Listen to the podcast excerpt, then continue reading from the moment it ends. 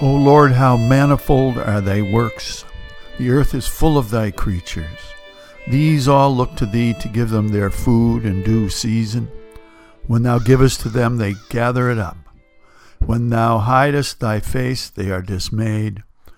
When thou takest away their breath, they die and return to the dust.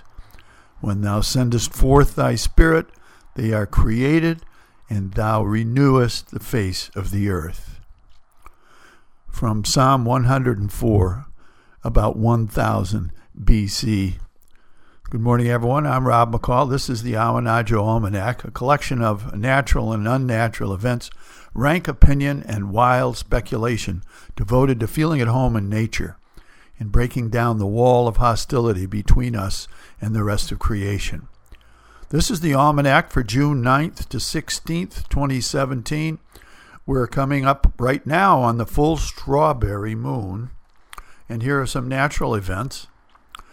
It is breathtaking, really, how much the world around us has changed since the last full moon. After months of living on planet Drear, everything is now decked out in lucid, glowing green. It's easy to forget over the course of a long winter, and every winter in Maine is a long winter, just how green everything becomes when spring sweeps in at last. It's like going from Iceland to Ireland without even leaving home. The trees whose bare limbs were lately raised in supplication for the return of the sun now raise them in verdant praise to the great heavenly light which formed them and dressed them so lavishly. Where a short time ago every plant had withdrawn into itself for its own survival, now billions upon billions of tiny solar cells burst forth to make food in abundance for all creatures and distribute it profligately in the ancient alchemy of life on earth.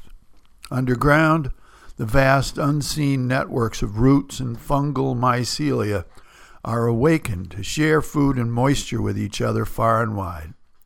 From craggy hilltop to valley swale, flowers open their bright blossoms of intricate symmetry to pollination by wind or bug or bird. Perfumes fill the air. Birds of many colors add their songs. All that was bare and barren is now fertile and flushed with life, sharing what it has with every other creature with perfect generosity. Here's a field and forest report. The blueberry barrens are decked in shades of bronze, rust, and lime as the tiny leaves emerge and their bell-like flowers call to the bees. On the forest floor, Canada Mayflower, Lily of the Valley, and Starflower are coming into bloom, along with bunchberry and viburnum on the margins of the woods.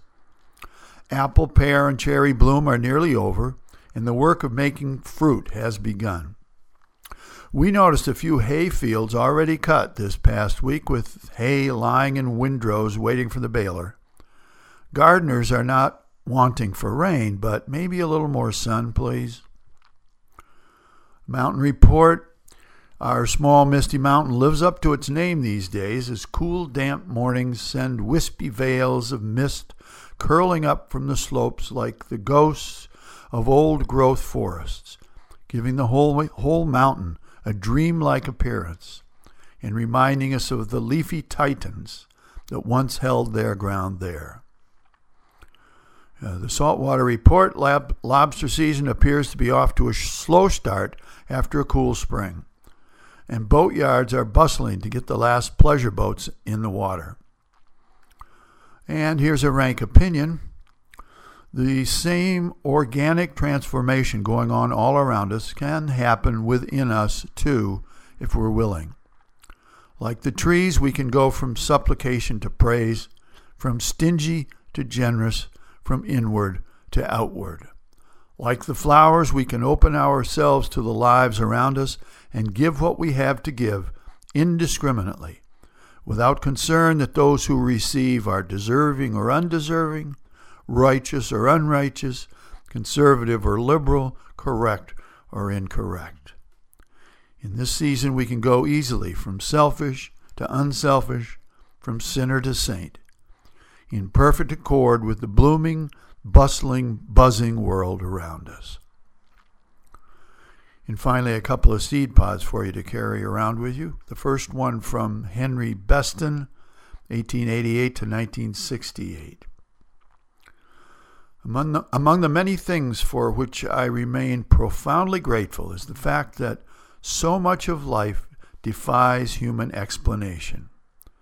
The unimaginative and the dull may insist that they have an explanation for everything, and level at every wonder and mystery of life their popgun theories. But God be praised, their wooden guns have not yet dislodged the smallest star. And from Anne Dudley Bradstreet, if we had no winter, the spring would not be so pleasant. If we did not sometimes taste adversity, prosperity would not be so welcome.